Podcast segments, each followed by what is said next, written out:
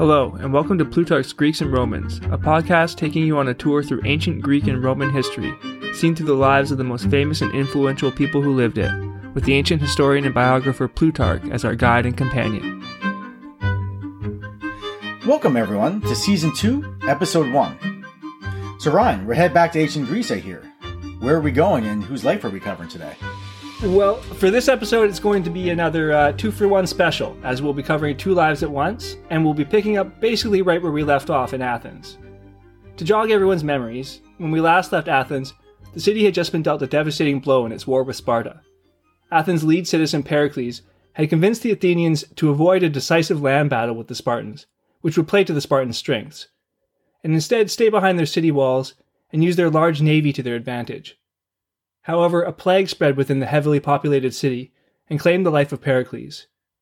The war was not over, but the city would need to find new leaders. In this episode, we will take on the lives of two Athenians who would step into the void left behind by Pericles. These would be Alcibiades and Nicias. Alcibiades was an Athenian of noble birth. His father Clinias had gained recognition for fitting out a galley and fighting well against the Persian fleet in the sea battle at Artemisium. Clinias later died in the Battle of Coronea. With the death of his father in this battle, Alcibiades became the ward of Pericles, the most prominent citizen of Athens and a close relative. It's difficult to say how much having Pericles as his guardian contributed to the development of Alcibiades' massive ego, but one can imagine that it was a contributing factor. Another contributor to Alcibiades' immense self confidence was his physical beauty. Plutarch mentions that Alcibiades was one of those fortunate individuals who was beautiful through all the stages of life. As an infant, a child, a youth, and throughout his manhood, Alcibiades had an appearance of grace and beauty that charmed men and women alike. He also apparently spoke with a lisp, and it's not entirely clear if this was a natural feature of his speech or an affectation, but it seems people found it pleasant and that it enhanced his persuasiveness. Really? So his lisp actually made him a more effective public speaker? That's very interesting how different characteristics like that can be considered either an asset or a detriment depending on the time and place of one's birth. I mean, one has to look no further than Claudius. Very true. As much as people are becoming more understanding of speech differences, it is hard to imagine anyone today purposely speaking with a lisp in order to be more persuasive. This was far from the only unique feature about Alcibiades, however. It seems that from a young age he was different, and Plutarch relates several anecdotes which show that even as a boy, he had a rare and ambitious personality. He was incredibly headstrong, independent, and driven to excel, personality traits well suited to the Athens he grew up in. Plutarch relates that, quote, once, while being hard pressed in wrestling, and fearing to be thrown, he got the hand of his antagonist to his mouth, and bit it with all his force. And when the other loosed his hold presently, and said, You bite, Alcibiades, like a woman. No, replied he, like a lion. Very that's a very nice reply. yeah. So you can imagine how this young man from a famous family who is attractive, athletic, bold, and intelligent is going to attract a lot of attention in Athens, even at a young age. As is still the unfortunate case with young stars today, Alcibiades developed an entourage around him, and many of these hangers on did not have Alcibiades' best interest at heart. And they were only interested in Alcibiades' good looks or his status, However, there was at least one person who took an interest in young Alcibiades who was dedicated to helping the youth develop his potential for greatness, and this was Socrates. At the Battle of Potidæa, Socrates saved Alcibiades' life by shielding him when he had fallen in battle. However, it appears Socrates was as much concerned with preserving Alcibiades' character as he was his body. Plutarch writes that Socrates, quote, fearing that his wealth and station, and the great number both of strangers and Athenians who flattered and caressed him, might at last corrupt him, resolved, if possible, to interpose and preserve so hopeful a plant from perishing in the flower before its fruit came to perfection. For never did fortune surround and enclose a man with so many of those things which we vulgarly call goods, or so protect him from every weapon of philosophy, and fence him from every access of free and searching words, as she did Alcibiades, who, from the beginning, was exposed to the flatteries of those who sought merely his gratification, such as might well unnerve him, and indispose him to listen to any real adviser or instructor. Yet such was the happiness of his genius that he discerned Socrates from the rest, and admitted him whilst he drove away the wealthy and the noble who made court to him. And in a little time they grew intimate. As a side note, the focus of one of Plato's dialogues would actually be Socrates conversing with and instructing a young Alcibiades. In the dialogue, a youthful Alcibiades expresses to Socrates his interest in entering the political arena. However, through his typical question and answer method, Socrates eventually has Alcibiades second guessing himself and all of his assumptions about politics, justice, and leadership. Alcibiades realizes that he is not ready to enter into politics and needs the mentorship of Socrates to become more virtuous and wise first. In one notable part of the dialogue, Alcibiades argues that his ignorance should be no barrier to entering politics because the other Athenian politicians are ignorant as well. But Socrates points out that he should consider the kings of Sparta and the great king of Persia as his true rivals, and not the other Athenian politicians. Yeah, that's a very good point. Anyway, I digress a bit here, while Socrates certainly seems to have had an influence on Alcibiades, not even Socrates was fully successful in reining in Alcibiades' wild side. Both men and women found him attractive. He was known to have many lovers and to enjoy drinking and partying to excess. And as a young man, he often engaged in pranks and mischief as well. The other subject of our episode is Nicias. And really, you couldn't come up with a personality more different than Alcibiades. Nicias was from the older generation, and he actually served as general alongside Alcibiades' guardian Pericles before his death. Not only was Nicias older than Alcibiades, but he had a completely different temperament. Whereas Alcibiades was bold and brash, Nicias was conservative and cautious, to the point of being accused of being timid at times. After the death of Pericles from the plague, Nicias rose to a place of prominence in Athenian politics, with the support of mostly wealthier Athenians who sought someone to counter the influence of Cleon. Cleon has traditionally been presented as a greedy and arrogant demagogue who liked to rile up the mob with yelling and crude language and gestures in the assembly, such as lifting the hem of his garment and slapping his bare thighs. Certainly, there is more than one source that attests to this side of Cleon's personality. However, I think in fairness to Cleon, it is important to note that our written sources of Athenian history are men from the upper class of Athenian society, who tend to have a fairly dim view of the poorer Athenians, and democracy in general, so we should always take their criticisms with a grain of salt. In any event, it is safe to say that following the death of Pericles, Cleon was a more strident, aggressive voice in the ecclesia, while Nicias was a voice urging caution. Nicias did not have the skill of Pericles in presenting arguments, or the wit of Cleon, but he did need the support of more than just the wealthy, and so, according to Plutarch, Nicias courted the people with dramatic exhibitions, gymnastic games, and other public shows more sumptuous and more splendid than had ever been known in his or in former ages. Nicias also made a great show of his piety and made lavish religious offerings. These offerings were probably intended to enhance his popularity with the public, at least in part. However, Plutarch indicates that Nicias does appear to also have been a man of deep religious belief privately as well. In addition to his piety and his public generosity, Nicias was also extremely careful not to give the public any reason to turn against him, rarely appearing outside of his home except when executing public duties, so as to never involve himself in any kind of controversy or scandal at all. You may recall that Pericles also employed a similar strategy of staying out of the public eye except when performing official duties. Well, sounds like modern politicians could probably take a lesson from Nicias and Pericles and stay the heck off Twitter. Very true. Anyway, uh, with these different strategies, Nicias was able to overcome his deficits in personality and persuasive speech and become a very successful public figure. Now, to take a step back again to look at the big picture, when we left off in episode 12 of season 1, the plague had devastated Athens, taking the life of Pericles and a significant portion of the population. But even so, the Athenians had been able to avoid a knockout blow from the Spartans by remaining behind their long walls. They had been through an arduous ordeal, but they were not out of the fight, and they continued to stick with the strategy that the deceased Pericles had outlined to avoid a classic hoplite land battle with the Spartans while using their naval supremacy to weaken Sparta and her allies. Every summer, the Spartan army would invade Attica and ravage the countryside, destroying what property the Athenians were unable to bring behind their walls. The Spartans kept the Athenians bottled up, but could not effectively lay siege without a navy to rival that of Athens. A kind of stalemate resulted, with neither side able to land a knockout blow in the ongoing war. At the Battle of Amphipolis, though, the aggressively pro war Athenian Cleon was slain in battle, and in the same battle the Spartan Brasidas, who was a firebrand on the Spartan side, was also killed. With the death of these two warhawks, the way was clear for Nicias to negotiate a peace with the Spartan king Pleistoanax. The historian Thucydides writes that, quote, Nicias, while still happy and honored, wished to secure his good fortune, to obtain a present release from trouble for himself and his countrymen, and hand down to posterity a name as an ever successful statesman, and thought the way to do this was to keep out of danger and commit himself as little as possible to fortune, and that peace alone made this keeping out of danger possible. In other words, Nicias was not a gambling man. So far, the war had been an up and down affair for Athens, and for himself personally as a general. To him, the safest bet was to cut their losses and make peace with Sparta, and there were enough war weary people on both sides to make the peace treaty happen.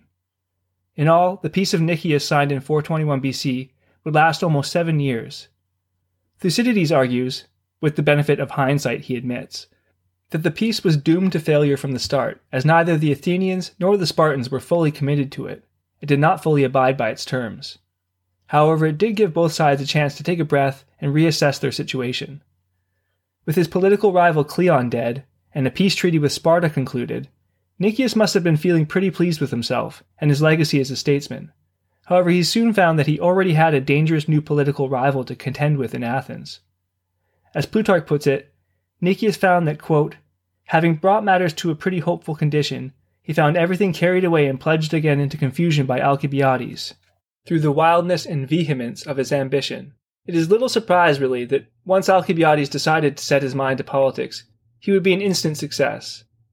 Plutarch lists the many things he had working in his favor noble birth, a multitude of friends and hangers on, considerable wealth, and a reputation for bravery gained in various battles.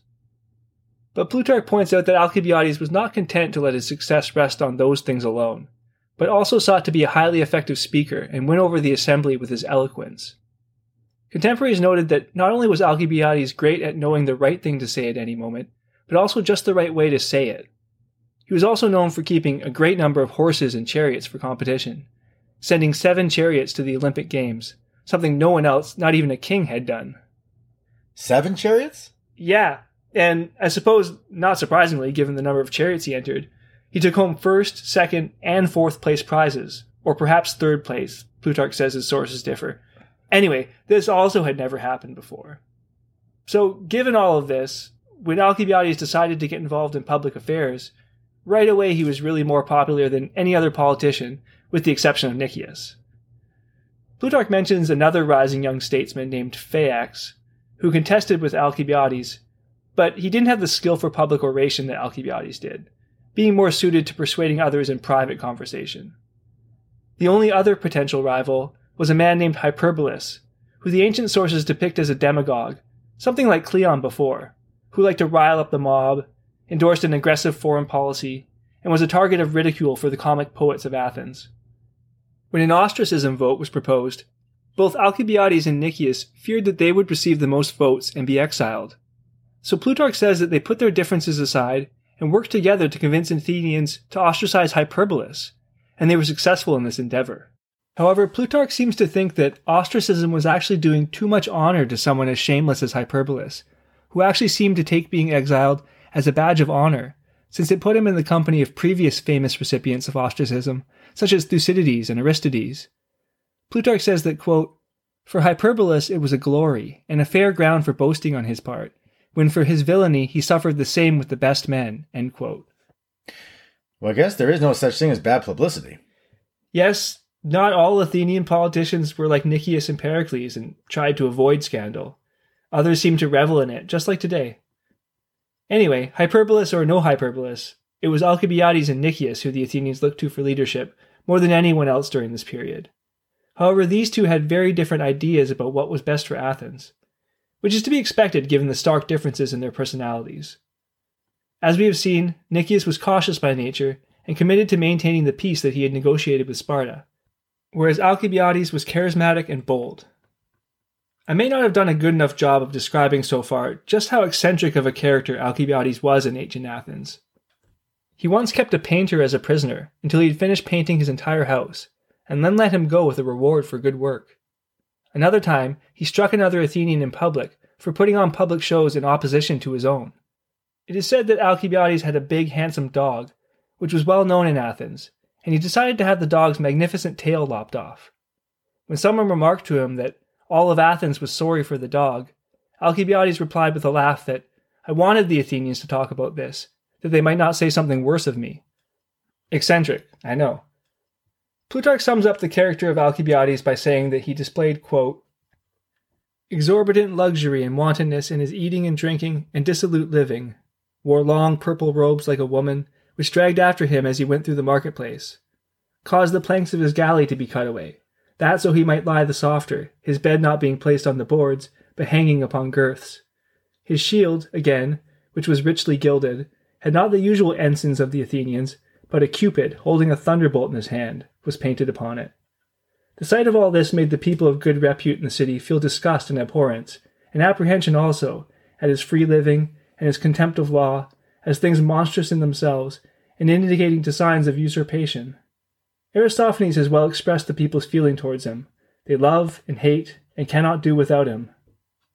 The truth is, his liberalities, his public shows, and other munificence to the people, which were such as nothing could exceed, the glory of his ancestors, the force of his eloquence, the grace of his person, his strength of body, joined with his great courage and knowledge in military affairs, prevailed upon the Athenians to endure patiently his excesses, to indulge many things to him, and, according to their habit, to give the softest names to his faults, attributing them to youth and good nature.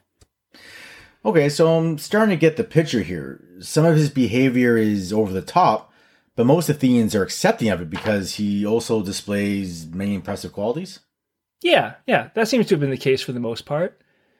Anyway, given Alcibiades' personality, you can probably guess that he was not a supporter of the peace of Nicias. Plutarch suggests that Alcibiades' opposition to the peace with Sparta was motivated strictly by envy of all the credit that Nicias was receiving from it. But there may have been more to it than just that. There is evidence that many in Sparta and among her allies had lukewarm feelings about the peace treaty. Perhaps Alcibiades sensed that the peace could not succeed in the long term. In any event, whether it was due to envy or foresight, Alcibiades began working to isolate and destroy the Spartans. He arranged an alliance with Argos, Sparta's old rival on the Peloponnese Peninsula, and with the addition of Elis and Mantinea to the alliance, Sparta had three cities on the Peloponnese opposed to them. This resulted in a showdown at the Battle of Mantinea in 418 BC, an old fashioned hoplite slugfest, which saw King Agis of Sparta commanding an army of Spartans and Arcadian allies, some 9,000 strong, against a combined force of Argives, Eleans, Mantineans, and Athenians, perhaps 8,000 strong. Now, Thucydides notes that in a hoplite battle, armies have a tendency to slide to one side, as each man in line instinctively seeks the shelter of the shield of the man next to him, and this leaves both armies in danger of being overlapped on their left wing. At the Battle of Mantinea, as the Spartans advanced in time to the sound of the flute, King Agis of Sparta noticed the danger of his left flank being enveloped, and so he ordered the men on the left wing to move further to the left, and ordered men from the right to fill the resulting gap in his lines. However, his commanders on the right wing balked at this order, and so the disorganized left wing, unable to recover in time, was put to the rout and driven back to the wagon train. Elsewhere on the battlefield, though, the experienced Spartans soundly defeated the allied forces, and King Agis then pivoted and brought his victorious forces on the right wing to the aid of his beleaguered left wing, and after some further disciplined fighting, the Spartan victory was complete. Alcibiades' bid to take the fight to the Spartans on the Peloponnesus had ultimately failed, but the effort had still been impressive and had temporarily put the Spartans on the back foot. As Plutarch puts it, it was a great political feat thus to divide and shake almost all Peloponnesus, and to combine so many men in arms against the Lacedaemonians in one day before Mantinea, and moreover, to remove the war and the danger so far from the frontier of the Athenians that even success would profit the enemy but little, should they be conquerors, whereas, if they were defeated, Sparta itself was hardly safe. So I'm assuming this battle spelled the end of the peace of Nicias? Actually, despite the open hostilities, the peace would technically hold out for about another four years. Though I think you could probably make the argument that this incident displayed that the conflict between Athens and Sparta would not ultimately be resolved with a peace treaty, but would not end until one polis achieved dominance over the other. To that end, Alcibiades would continue to work undaunted, and he would soon propose a bold new strategy that could decisively shift the balance in the Peloponnesian War. To find out what this strategy would be, please join us next time for the conclusion of the lives of Alcibiades and Nicias.